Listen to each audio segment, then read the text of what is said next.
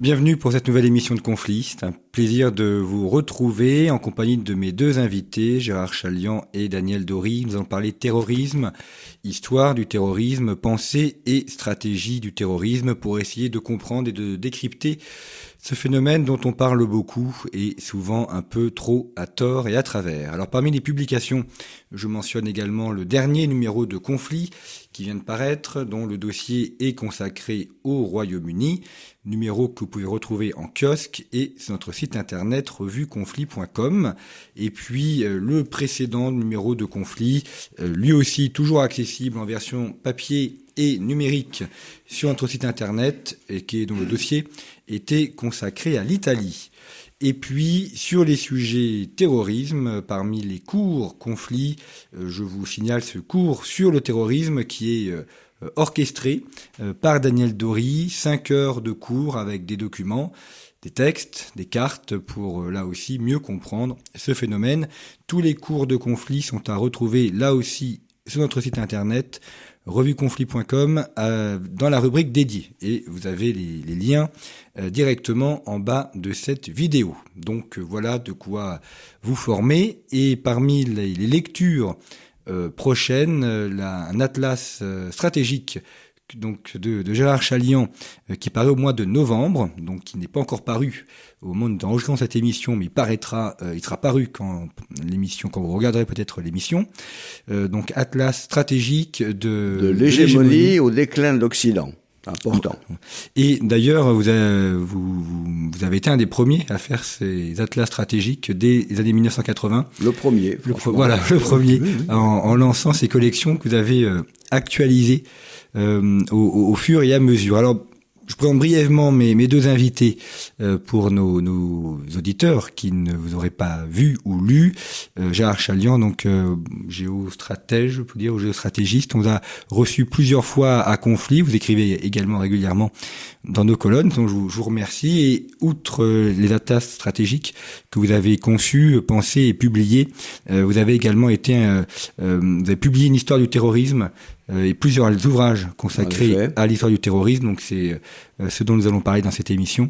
Et Daniel Dery, géographe, euh, maître de conférence à l'université de La Rochelle, ancien, ancien maître de conférence à La Rochelle et toujours et actuel analyste du terrorisme et membre du comité scientifique de conflit.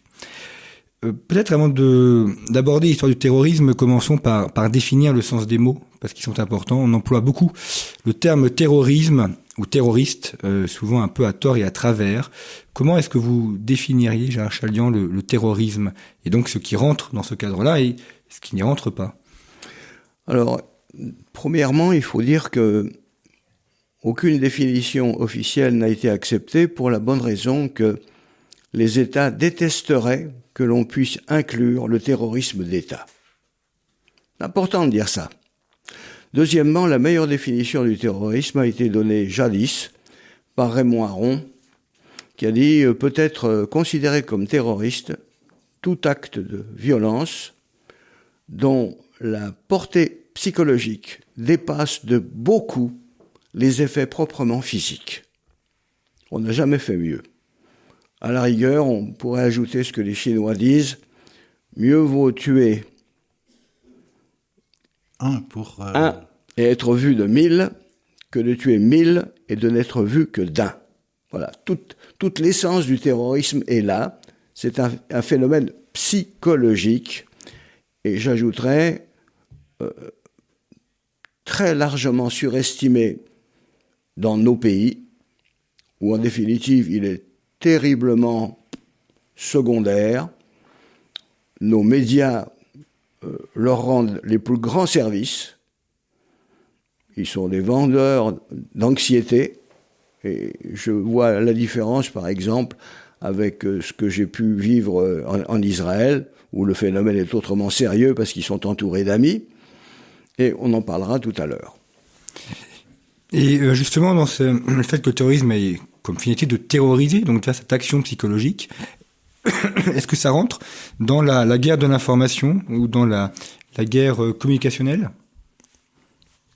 Ah oui, euh, bon, moi je suis assez d'accord sur la définition, pas tout à fait sur celle de Raymond Aron, mais sur le sens de la définition, c'est-à-dire que évidemment il y a une disproportion asymétrique totale entre. Alors le terrorisme est une technique et euh, bien sûr, on se heurte d'entrée de jeu. D'ailleurs, euh, maintenant, on aurait pu partir de l'histoire ou bien partir de la définition, euh, puisque les études sur le terrorisme, qui est ma spécialité et qui est une discipline qui existe, est basée sur une espèce de tripode qui est de l'histoire, de la définition et des bases de données. Or, l'histoire dépend de la définition, bien entendu, et les bases de données dépendent de la définition également. Et la définition est donc un élément euh, clé. Alors, moi, j'ai avancé dans la solution du problème, et je la, je la livre euh, au test et à la critique, euh, moi je considère que l'ensemble définitionnel du terrorisme est composé de trois pôles. Avant je parlais de strates, mais il y a trois pôles. Il y a un pôle polémique qui est le fait que le terrorisme est le salaud par définition, euh, quelqu'un d'illégitime qui s'attaque aux pauvres innocents, en fait toute, la, bouillie euh, euh, conceptuelle du de l'aspect polémique, c'est-à-dire l'ennemi absolu au sens de, Schmitt. Il y a d'autre part l'aspect, le pôle juridique, parce qu'il faut quand même qualifier et définir le terrorisme si on veut le réprimer. Alors là, ça se gâte beaucoup, puisqu'au niveau international, comme vous venez de le dire, personne n'a envie de, de rentrer, parce que à peu près tout le monde est d'accord que le terrorisme, c'est pas bien. Mais quand il faut désigner le terrorisme, le terroriste concret, là, ça commence euh, très sérieusement à se gâter. Donc, on rentre dans le droit positif de chaque pays de fait et quelques accords internationaux. Et puis, il y a une, une strate ou un pôle scientifique.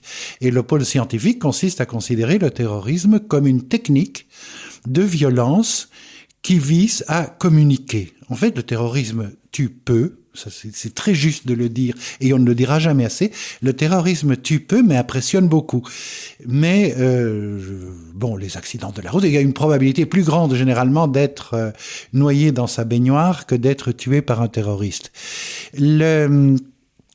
Donc, l'approche la, la, scientifique considérera le terrorisme comme une technique de communication violente qui fait Nous sommes passer... parfaitement d'accord là-dessus. C'est une technique de communication violente où l'effet psychologique est essentiel. Totalement. C'est de la guerre psychologique euh, menée avec des moyens euh, plus... En général dérisoires en général dérisoire parce que contrairement à ce que l'on a très longtemps pensé, que l'on continue encore à dire, il n'y a pas du tout une montée en puissance technique des terroristes qui sont très conservateurs quand on les observe bien.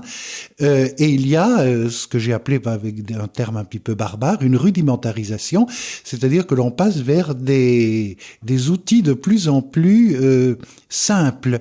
Un exemple, c'est Nicolas, je pense qu'il s'appelle Nicolas Harpon, euh, à la préfecture de, police il y a quelques années, euh, il a utilisé le couteau à huître, qui est une arme parfaite. Euh, on n'est pas gêné par les, vertèbres, on peut le trouver n'importe où à un prix quand même raisonnable. On peut le, c'est-à-dire qu'on va vers des, une dissémination moléculaire de la violence Faites le, le, rudimentaire. Voilà, avec du rudimentaire. Moi, j'avais appelé, par exemple, le 11 septembre, le zénith du terrorisme classique. Absolument. En ce sens qu'il n'y avait eu aucune utilisation de chimiques, il n'y avait aucune utilisation de quoi que ce soit de nouveau. Au lieu de camions, on se sert d'avions. Euh, on a toujours ceux qui veulent se suicider pour être efficaces. Et quant au résultat, effectivement, il a été fabuleux. Ah oui, mais c'est une technique Lego. Euh, on récupère le détournement d'avion des années 80, les attentats suicides des années 90, on met le Lego ensemble voilà. et ça fait euh, et ça surprend tout le monde parce que euh, ça fait ça fait l'effet 11 septembre qui était inoubliable.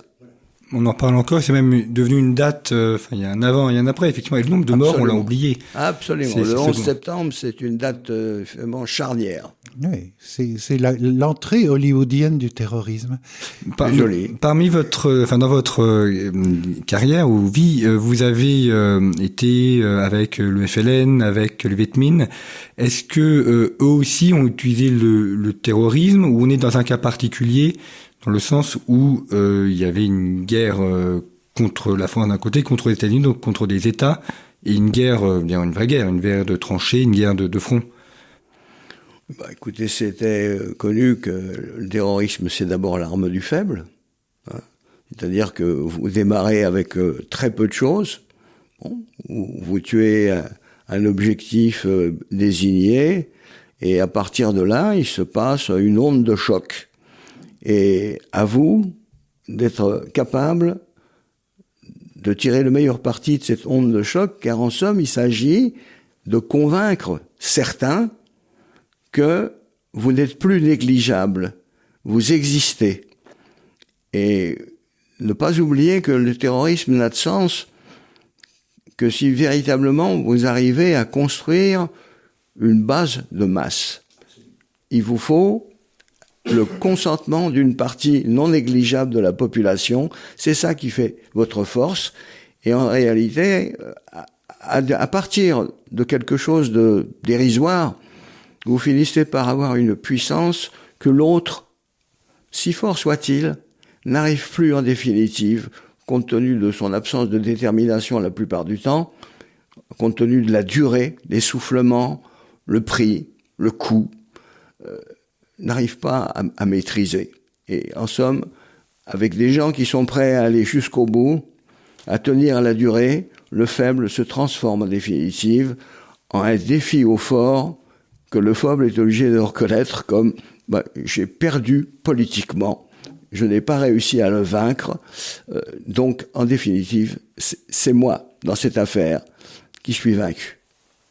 Voilà, c'est ça, le phénomène il est là, si vous voulez, c'est l'essence même du phénomène. Bon, le reste, bon, les États adorent vous accuser de terrorisme. Moi j'aimais beaucoup Monsieur George W. Bush qui mettait dans les terrorismes tout le monde, tous ceux qui lui déplaisaient tous les alliés de ses ennemis, euh, tout, tout, était dedans. Il manquait personne. Alors c'est facile, mais je veux dire, qu'est-ce que ça simplifie Qu'est-ce que ça explique Rien. Non, c'est la strate polémique. Voilà, tout à fait. Et effectivement, euh, bombarder euh, les villes françaises pendant la Seconde Guerre mondiale peut être vu ou non d'ailleurs comme un acte terroriste, mais c'était bien cette idée de d'impressionner l'Allemand, d'impressionner les Français. Oui, bon, écoutez, euh, on pourrait citer Dresde, on pourrait citer Hiroshima. je veux dire, en matière de, terreur, hein, euh, rien ne vaut en quantité et en puissance la terreur d'État. C'est pour ça qu'ils ont horreur d'une définition qui pourrait inclure l'idée que les États terrorisent. Mais les États, bien sûr, qui terrorisent. je dirais même que certains d'entre eux en, fond, leur fonds de commerce numéro un, euh, c'est ça, c'est tout tient sur sur l'idée de la terreur, c'est-à-dire on ne bouge pas parce qu'on sait que on va y passer. Oui, c'est c'est d'ailleurs la limite des définitions, c'est-à-dire on inclut euh, dans ma démarche euh, l'acteur est indifférent, c'est-à-dire ça peut être un État, ça peut être un groupe, ça peut être un individu. Quiconque utilise une technique de communication violente qui vise à impacter au moyen d'un acte euh, spectaculaire commet du terrorisme. Et dans le cas que l'on mentionne des, des, mouvements révolutionnaires, on a le terrorisme comme possibilité ou disons comme élément d'un répertoire de la violence plus large. C'est ce qui fait que lorsque l'on parle par exemple de l'État euh, basque comme organisation terroriste, à mes yeux, ça a peu de sens. Euh, L'ETA est une organisation politico-militaire, était une organisation, heureusement, était une organisation comme l'IRA qui utilisait notamment du terrorisme. Il faisait de la guérilla, il faisait de la propagande armée, il faisait de l'erimatasuna, il faisait des tas de choses par ailleurs. Le terrorisme était utilisé dans des lieux et des moments donnés, et là le géographe... Ça l'intéresse. Et euh, il était, était utilisé, mais parmi d'autres répertoires. Quand on fait une explosion contre une caserne de, de la Guardia Civile, à mes yeux, c'est moins du terrorisme que contre l'Hypercor, à, qui est un supermarché à, à Barcelone. Donc, euh, ça dépend aussi de la victime. Donc la définition, et ça, c'est, j'introduis cette idée-là pour la discuter. Oui, pour prendre, pardon, excusez-moi de vous interrompre, pour prendre un, un, un, exemple qui nous est très familier, ce qu'on appelle en France la résistance, c'était pour les Allemands du terrorisme. Mais bien entendu. Bon, et il s'agissait enfin de quoi? Il s'agissait de combattre un adversaire avec toutes les armes possibles. Le sabotage, euh, l'exécution, euh, la traque, etc., etc. Bon, voilà. Et avec un soutien non négligeable de la population. Oui. Voilà. Bon, alors, je veux dire qu'il faut, il faut enlever, si vous voulez, euh, tous les anathèmes qui traînent autour du, terme terroriste. Euh, le, nombre d'ex-terroristes qui sont devenus chefs d'État en est la preuve complètement. Voilà. C'est, on devient quelqu'un de très très bien. Le terrorisme, le terroriste qui gagne euh, finit par être quelqu'un de sympathique. Euh, donc ça, c'est c'est une règle. Et justement pour la définition, parce que on revient à ça. En fait, euh, décontaminer la définition de la strate polémique parce que ça nous stérilise complètement. Il est évident que le, terroriste, euh, dans cette strate-là, est celui qui pratique des actes extrêmement violents contre nous. Donc il est méchant. Euh, S'il le pratique contre nos ennemis, c'est plutôt gentil. Euh, mais le moyen de sortir euh, à mes yeux, mais je le soumets à la discussion. Le moyen de sortir est de s'intéresser pas du tout à la cause, puisque la cause est indifférente à mes yeux. Je, n'arrête pas de le répéter, que ce soit religieux, que ce soit pas religieux. Enfin, les, vagues de porte dont on parlera peut-être après, euh, c'est un parasite conceptuel pour réfléchir sur la définition, pas pour réfléchir sur l'histoire. Hein. Et le, il faut, si on regarde les victimes, l'identité des victimes, lorsque l'on a une victime personnelle, un président, un roi, etc., on a un assassinat politique. C'est très très clair, euh, c'est hors dehors de notre champ. Lorsque l'on a des militaires, des policiers, on a affaire à de la guérilla. Mhm. Et on y inclut des... Alors la particularité de la victime du terrorisme, c'est-à-dire qu'il a une identité que j'appelle vectorielle. C'est-à-dire qu'il sert à transmettre un message. Oui. Sa victimation, sa souffrance, et le porteur, le vecteur du message qui est en direction non pas du tout de celui qui est victimé, mais de l'ensemble des audiences auxquelles le, le groupe ou l'individu terroriste... psychologique. Absolument. C'est là... Euh, voilà. Et dès qu'on prend les identités, on a avancé vers la solution à mes yeux. Oui, enfin, si vous voulez, nous, en tant qu'observateurs, et même, euh, comment dirais-je, technicien de mmh. la chose, on n'a absolument pas à s'intéresser aux adjectifs. Absolument. Bon, il faut laisser ça de côté, ça pour la propagande. Je comprends très bien que les États s'en servent. Il s'agit en quelque sorte de diaboliser l'adversaire. Bon, très bien, chacun son travail. Moi, je ne veux pas participer de cette, euh, comment dirais-je, de cette simplification extrême qui, de toute façon, n'explique rien. Voilà. On s'en tient donc euh, au fait, à la technique elle-même, à quoi ça sert, à partir de quoi, euh, est-ce que ça va donner des résultats ou pas, parce qu'il y a des terrorismes absurdes. Ah oui, ça existe aussi. C'est-à-dire le fait d'être terroriste n'est pas suffisant pour avoir une cause intéressante ou une cause qui va, comment dirais-je, entraîner du monde, parce qu'en fin de compte, il s'agit tout de même d'entraîner des gens. Oui, oui, oui. Voilà. Euh, la guérilla n'avait pas d'autre sens non plus. Et les deux, d'ailleurs, euh, sont très, très, très étroitement mêlés. Absolument. Bon, voilà. Parfois dans des séquences temporelles. On tout commence à fait, par tout là. Oui. Moi, je suis, si vous voulez, spécialiste de ça. C'est-à-dire Voilà. ce que j'ai vécu dans ma vie, euh, à gauche et à droite, sur divers terrains. C'est un mélange de guérilla et d'utilisation de terroristes pour arriver à renverser une situation où le faible doit transformer avec le temps sa faiblesse en force. Voilà. C'est aussi simple que ça. Alors là-dedans, euh, nous, nos médias, ne nous rendent pas service. il faut franchement le dire.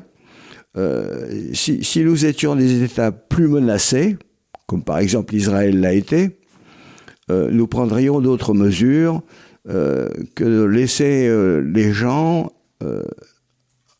vraiment, véritablement vivre de l'anxiété du public. C'est une occasion merveilleuse. Je sais que ça rapporte un audimat. oui. Mais si vous voulez, vous rendez véritablement service, vous seriez payé pour rendre service à l'adversaire, vous ne feriez pas mieux. Exactement. Alors, en plus, ils sont économiques, ils le font pour pas cher. Tout à fait, tout à fait. Vous êtes certain de la répercussion qui va multiplier par 10 et parfois par 100 quelque chose de relativement dérisoire. Bon, alors ça, cette force-là, si vous voulez, l'État ben, il doit devoir la contrôler si on passe à, à un stade sérieux. Mmh. Bon, chez les Israéliens, par exemple, je me souviens, j'ai connu plusieurs de leurs spécialistes euh, du Mossad, mmh. etc., qui disaient bon, nous, quand il se passe un incident à caractère terroriste, nous le signalons, c'est-à-dire nous informons. Bon, disons sur la route de tel à tel endroit, il y a eu l'attentat un autobus et eu 14 morts et euh, X blessés. Point final. Nous n'allons pas commencer comme vous à euh, raconter la chose sept fois de suite, ensuite inviter les familles, les mères éplorées, euh, les fiancés perdus, les oncles désolés, etc. C'est-à-dire véritablement rendre le service que l'autre n'a pas, en, en, quelque sorte, réussi à, à, à créer tout de lui-même. Bon, alors ça c'est très important. C'est tant qu'on n'aura pas, en quelque sorte, abordé ce sujet, si on passait aux choses sérieuses, bon, bon finalement, nous serons partie intégrante de la technique elle-même. Absolument. C'est très important de le dire. Mais on vient de publier avec Jean-Baptiste un livre qui s'appelle Le complexe terroriste, qui se réfère exactement à ça. C'est-à-dire, le terrorisme, ce n'est pas l'acte, c'est les commanditaires, c'est le service après-vente. L'impact. L'impact, c'est l'impact médiatique, c'est les décisions stratégiques, c'est les rétroactions, parce que les impacts produisent des, des effets de boucle sur les commanditaires. C'est un vrai complexe, et le moment de l'attentat est tout petit par rapport à tout le reste. Donc là, on est totalement d'accord. Alors une chose euh, pour euh, euh, complexifier peut-être un peu, mais où, est-ce que vous placez la dimension idéologique Puisqu'on parle de terrorisme islamiste, de terrorisme d'extrême gauche, on a connu les brigades rouges, on a connu euh, le sentier lumineux.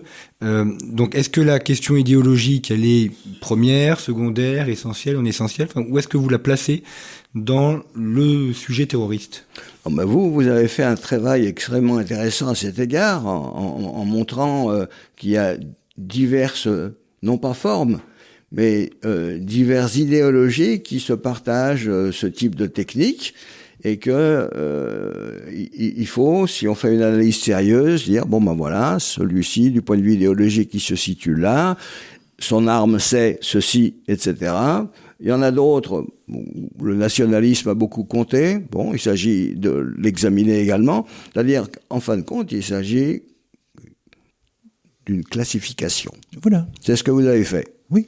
Voilà. En considérant l'idéologie comme un phénomène totalement secondaire. Ce Tout qui nous fait. importe, c'est qui utilise la technique, quand et où. Voilà. Et pourquoi et avec quel résultat.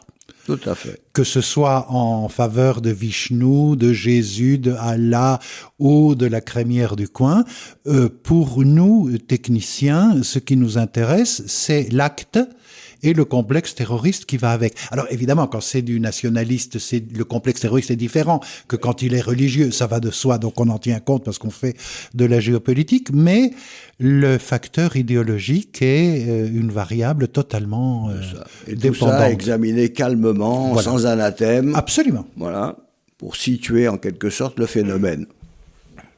Alors, enfin, on, a eu là en France récemment les, jugements des attentats de Nice d'une part et de 2015 d'autre part, et on a beaucoup entendu dire que euh, ça avait été commis euh, alors au nom d'Allah, au nom de l'islam, au nom de l'islamisme.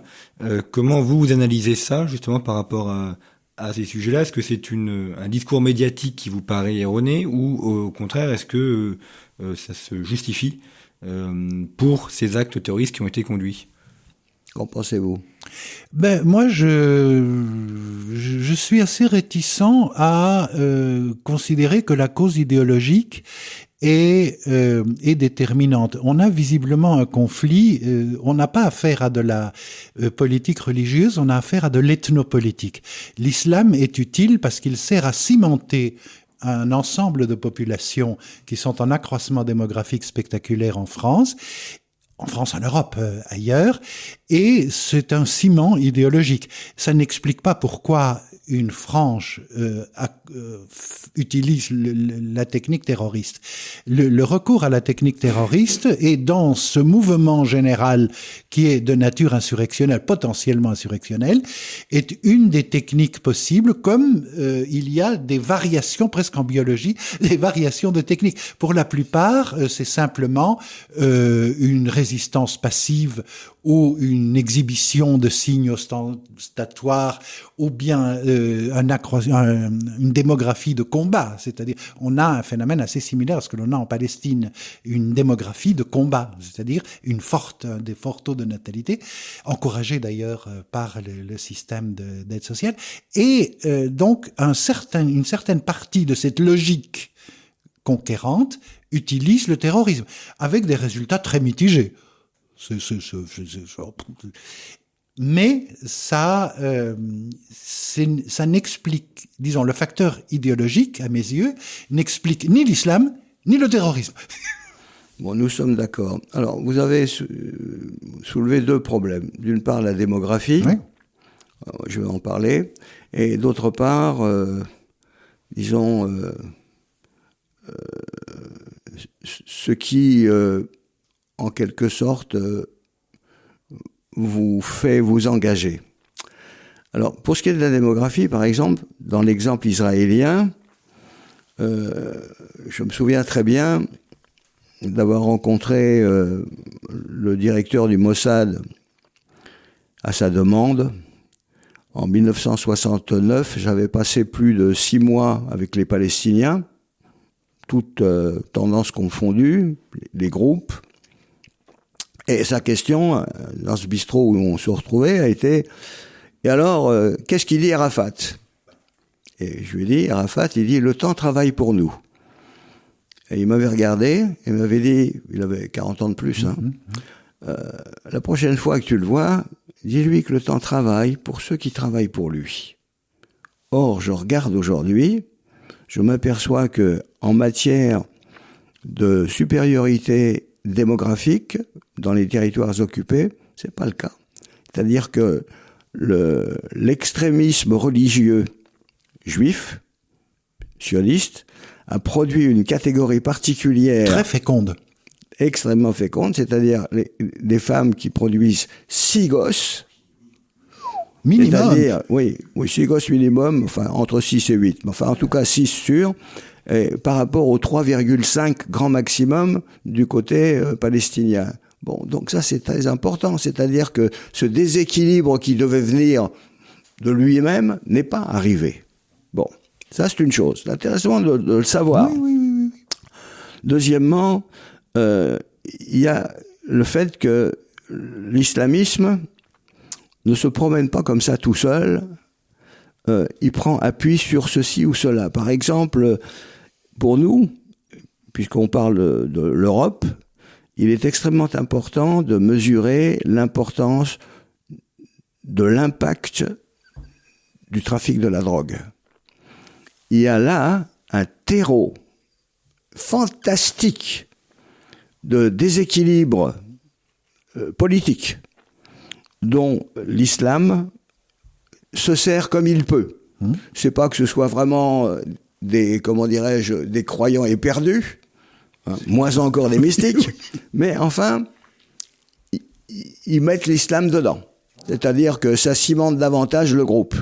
Et là, on est véritablement avec le danger parce que, bon, on voit très bien, par exemple, qu'à Marseille-Nord, on, on, se flingue. Oui. On se flingue.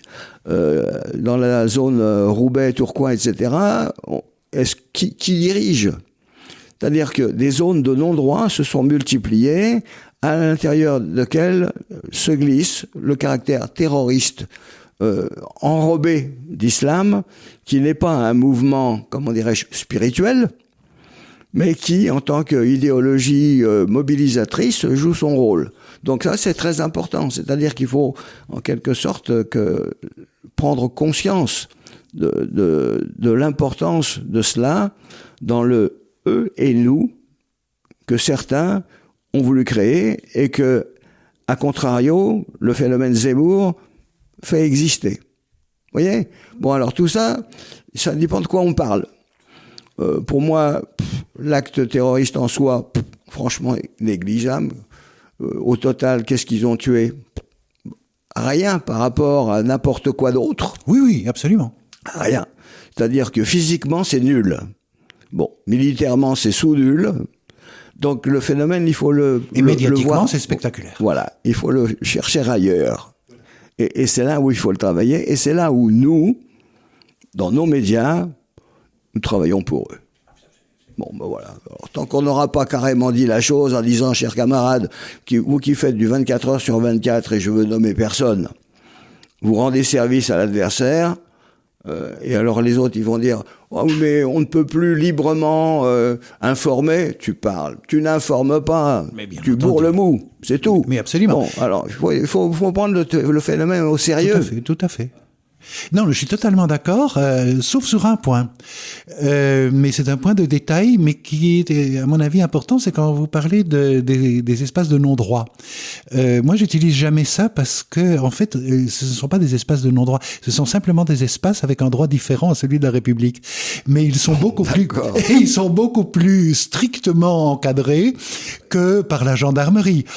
Euh, les filles sont voilées, oui, oui. Euh, les, la nourriture est halal, oui, oui. Donc, euh, c'est un droit extrêmement contraignant. Rigide. Rigide.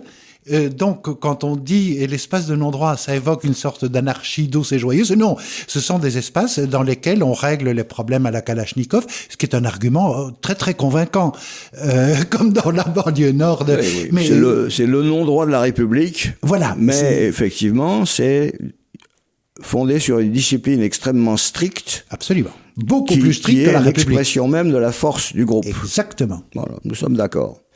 Alors sur la manière de combattre le terrorisme, euh, enfin l'expression qui est employée, hein, je ne la fais pas mienne, mais enfin en tout cas, euh, la France a mené là aussi, euh, d'après ses propres dires, une guerre contre le terrorisme. Est-ce que ça vous paraît juste? Et l'opération Barkhane euh, qui a été lancée avec, alors ne rigolez pas tout de suite, mais avec le but de, de combattre justement le terrorisme, euh, comment vous le jugez euh, dans ses résultats, dans son efficacité, et également dans la, dans la méthode employée? Est-ce que c'était la bonne manière de régler ces problèmes? Bon, premièrement, euh, on n'a pas combattu le terrorisme au Sahel. Hein, ça, il faut le dire. On n'a pas combattu le terrorisme au Sahel. Au Sahel, il se passe un, comment dirais-je, un véritable mouvement politique euh, euh, qui n'est pas pro-français du tout. C'est-à-dire que nous payons une politique euh, sur euh, un demi-siècle néocolonial. Euh, on, on, reproche à ces régimes d'être corrompus, mais on les a corrompus. Voilà. De quoi on parle hein? Où, on parle véritablement en disant bon, voilà les faits. Bon, maintenant, c'est à vous de juger ce que vous en pensez, mais les faits, c'est nous avons, en quelque sorte, opéré une opération enfin, de type néocolonial sur euh, l'ensemble des ex-colonies euh, françaises, euh, bien, plus que les Britanniques, soit dit par parenthèse, si, vous vous intéressez à, à, des comparaisons avec, entre puissances coloniales. Ensuite, euh, la, la, corruption que nous dénonçons, nous l'avons nous-mêmes placée là parce qu'elle nous était fort utile, et qu'en quelque sorte, s'il y a une réaction, je ne dis pas qu'elle est vertueuse, hein, non, mais enfin, il y a une réaction. Et, on se sert effectivement du caractère euh, bon euh, conflictuel à notre égard. Bon, tout type qui s'intéresse un peu comment dirais-je au terrain, bon, est obligé de reconnaître que bon, nous sommes pas populaires. Voilà, nous sommes pas populaires. Et le, mouvement s'est renforcé avec le temps après un petit moment euh, sympathique, euh, euh, au moment où Monsieur le président de la République s'y est rendu il y a de ça une dizaine d'années, euh, bon, il a été très gentil, joliment accueilli. Ceci dit, c'était quand même la conséquence d'une autre erreur, celle de se débarrasser de Kadhafi alors qu'il était question de défendre Benghazi. C'est-à-dire que dans toute cette affaire, si vous voulez, nous sommes pas la main sur le cœur, les plus chouettes, les plus beaux, etc. C'est ça qu'il faut aussi euh, euh, examiner. Euh, dans cette affaire, euh, nous ne représentons pas le bon droit, la, la, la justice, etc., euh, etc. Bon, les Américains ont commis des crimes, les, nous, nous, nous avons nous aussi participé de ceci et de cela. Et les, les, fruits, bon, par, parfois amers, qui, qui, naissent de certaines attitudes, bon, ben ça voilà, voilà. Alors, on, on, a bien fait de dégager avant de s'enliser. Voilà. on peut dire. On a bien fait de dégager avant de s'enliser. Ceci dit, euh, c'était pas un mouvement terroriste au sens où euh, ces types euh, s'amusaient à lancer des bombes histoire de nous embêter. Non, non, c'est pas ça. Voilà. Alors, ou bien on fait une analyse politique, ou alors on a des jugements moralistes. Voilà. C'est le pire, les, les, jugements moralistes, parce qu'ils stérilisent absolument le raisonnement et l'action. Tout à fait. Et euh, pour répondre un peu à la question, euh, parce que je ne sais pas combien de temps nous avons après, parce que je voudrais qu'on parle. quelques minutes. Voilà, je voudrais qu'on parle de l'histoire du terrorisme aussi. Euh, on ne combat pas une technique. C'est-à-dire, on ne combat pas le terrorisme. On doit combattre ceux qui s'en servent et essayer de savoir pourquoi ils s'en servent. Or, il se fait que euh, l'expertise en matière de euh, d'analyse de la situation au Sahel et en particulier du djihadisme au Sahel et de l'ethnopolitique, parce que c'est un problème d'une complexité extrême, seulement sur le cas que je connais euh, quand même un petit peu, qui est celui du Burkina, on n'a pas affaire à un djihad. On a affaire à des djihads moléculaires de villages dans lesquels on est en relation avec la frontière, avec de l'orpaillage, avec des parcs naturels, avec des trafics très anciens, avec des trafics récents, avec des mines canadiennes. C'est d'une complexité extrême et on ne rentre pas avec un rouleau compresseur là-dessus. Et euh, comme ça a été tenté au Mali, en, avec une partition de fait entre l'ère Touareg et, et, qui est une erreur grossière parce que si on prend des décisions à la place, dans ce cas-ci des Maliens, il faut l'assurer avec une présence militaire inoxydable, ce qui n'était pas le cas. Donc ça ne résolvait pas le problème sécuritaire et ça introduisait un problème territorial en plus. C'est-à-dire euh, exactement, presque pour euh, les manuels, ce que ce qu'il ne faut pas faire. D'ailleurs, je pense que dans ce numéro-là, euh, il y a une analyse sur sur un récent document de la Fondation oui, tout à fait. pour, pour l'analyse stratégique, dans lequel j'explique un petit peu un certain nombre de ces choses-là en relation justement avec l'expertise, parce que on a toute l'impression que l'expertise d'État est commandée par les serviteurs de l'État qui eux-mêmes disent ce que les commanditaires attendent, à, bien sûr. Si on leur paye, ils disent ce qu'on le... Et le résultat, c'est une auto-intoxication qui fait que euh, des phénomènes comme ceux qui sont en train de se passer en cet instant au Burkina, c'est-à-dire avec euh, une situation qui met en cause la présence française, mais au niveau de l'ambassade. C'est pas la présence française la, la présence française institutionnelle, euh, apparaît comme une surprise euh, auprès d'un certain nombre de... Compte tenu du temps qui nous est imparti, euh, passons à l'histoire. Et ben voilà, c'était une très bonne transition vers la dernière partie de notre émission. Euh, sur l'histoire justement du, du terrorisme, Alors dans les manuels, on parle souvent euh, euh des, euh, des, assassins ou des, choses comme ça.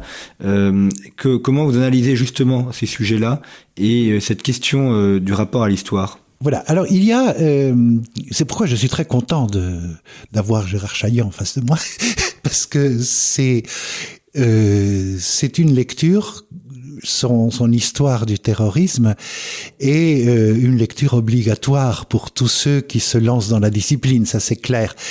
Et ça a été, c'est un moment important, c'est-à-dire au-delà de savoir quand ça commence. Pour moi, je le dis très vite, mais c'est c'est peu important parce qu'il nous faudrait un autre euh, un autre programme d'ailleurs de débat euh, pour. Euh, le terrorisme est à la fin du 19e siècle quelque chose qui surgit à un moment donné. Pour moi, je le prends, mais là, je, je suis pas accroché, mais je prends l'attentat du théâtre du Lycéo, dans lequel on a le premier acte de ciblage de victimes ce que je disais vectoriel, euh, ce n'est pas des, des assassinats euh, politiques, c'est et après on aura Henri avec le café terminus, etc. Mais euh, ce qui est important de savoir, c'est que un certain moment, pendant très longtemps, nous n'avions pas d'histoire du terrorisme. Euh, il y avait celle de Gaucher des années 60 et on n'en avait pas. Euh, Lacker fait quelque chose en 77, si je me souviens bien, euh, qui n'est pas formidable, mais qui existe. Et puis son reader qui est repris en partie dans le, le vôtre. Donc, ce qui m'intéresse, c'est de, de, savoir un petit peu le contexte, l'histoire dans laquelle vous êtes lancé dans cette entreprise, qui est, euh, bon, d'une part monumentale, parce que ce livre est une arme déjà en, en tant que tel, et c'est, mais en plus, c'est resté, ça a été actualisé, mais ça demeure l'une des références de base. D'où est-ce que c'est parti? C'est parti de l'importance de l'histoire à mes yeux, si vous voulez. C'est-à-dire que pas, pas d'analyse du présent euh, sans avoir euh, un, antécédent qui permet de dire, voilà, le phénomène apparaît à ce moment-là. Il a quelques rapports avec euh, l'assassinat politique jadis, mais en fin de compte, à, cette fin du 19e siècle, il se passe quelque chose. Les anarchistes, par exemple, vont jouer un rôle fantastique, et, etc. Et à partir de là, si vous voulez, cette, cette histoire euh, est essentiel pour réussir à comprendre euh, tout ce qui vient se greffer dessus, parce que la technique paye. Voilà. Donc c'est ça l'idée. Alors je vous rends la parole. Non, non, et vous aviez peu de sources au moment où vous vous êtes lancé là-dedans. Les sources existent si on se fatigue à les chercher. Vous voyez, on a, on a passé beaucoup de temps pour euh, relire, pour euh, se mettre dans, comment dirais-je, euh, au niveau de l'époque, comment ça a été ressenti, etc., etc. Pour, pourquoi les gens comprenaient pas pourquoi, qu'est-ce qui se passe, qu'est-ce qu'il y a de nouveau là-dedans, etc. Bon, ça, moi je trouve ça très intéressant. Bon, il faut avoir un peu de temps. Oui. Voilà. Oui. Moi, moi, le, pour moi, le, le, le temps long, c'est important. Si vous voulez, c'est ça explique bien des choses. Voilà. Oui, parce que moi je suis assez impressionné euh, quand on regarde, parce que pour préparer cette émission, j'ai relu un, le, oui. quelques parties du livre, mais avec toute la, la connaissance de l'historiographie entre temps. Oui. Euh, entre temps, on a approfondi beaucoup euh, le, les anarchistes, on a le Merryman sur euh, Henri, etc. Enfin, on a une connaissance et curieusement, euh, ce que vous dites n'a pas vieilli. C'est-à-dire, ça continue à tenir la route. Euh, même si ça ne peut pas prendre en compte. Euh, donc, ça m'a. Euh, est-ce que vous avez beaucoup utilisé les travaux de Lacker et de Rapoport, par exemple? Oui, bien sûr. Oui, j'ai lu tous les anglo-saxons. Voilà. Lacker, je l'ai connu personnellement. Un personnage aigu, c'est-à-dire. Euh, c'était un juif qui était dedans dehors. C'est ça. Vous voyez? Et ça, ça rend aigu. Voilà, encore une chose que les gens saisissent mal.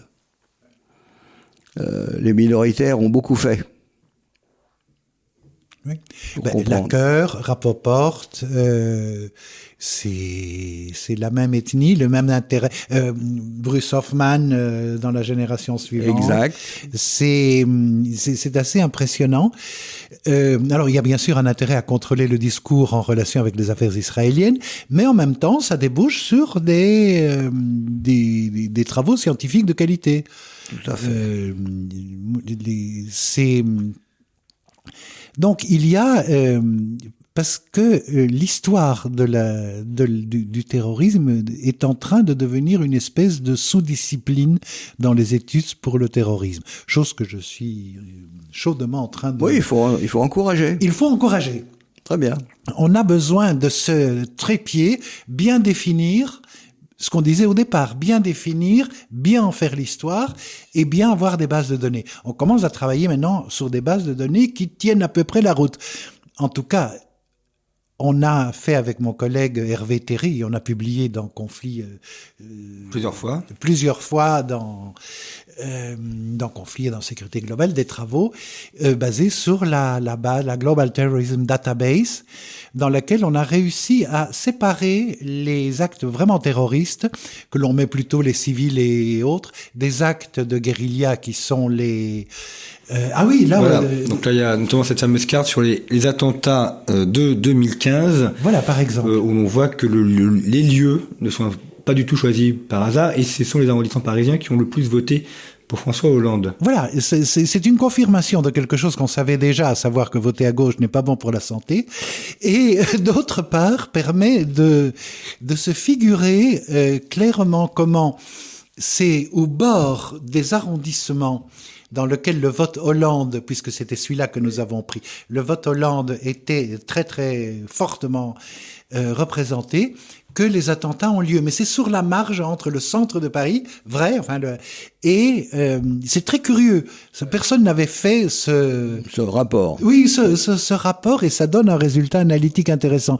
Et oh, bah, faut pas oublier non plus de démystifier ce que raconte l'État de démystifier ce que racontent euh, les médias, c'est-à-dire que si on veut une approche un peu sérieuse, il faut quand même lutter contre nos propres excès. Oui. C'est très important. Il faut pas s'en nourrir. Voilà. Oui.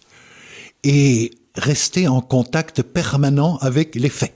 Ah bah le terrain pour moi a été remplaçable, c'est ce que j'appelle le savoir de la peau. Ouais. Merci. Eh bien, merci beaucoup à vous deux pour euh, ces échanges et cette discussion. Ah ben, j'étais ravi. Je, je... et ça apportera aussi beaucoup à nos auditeurs.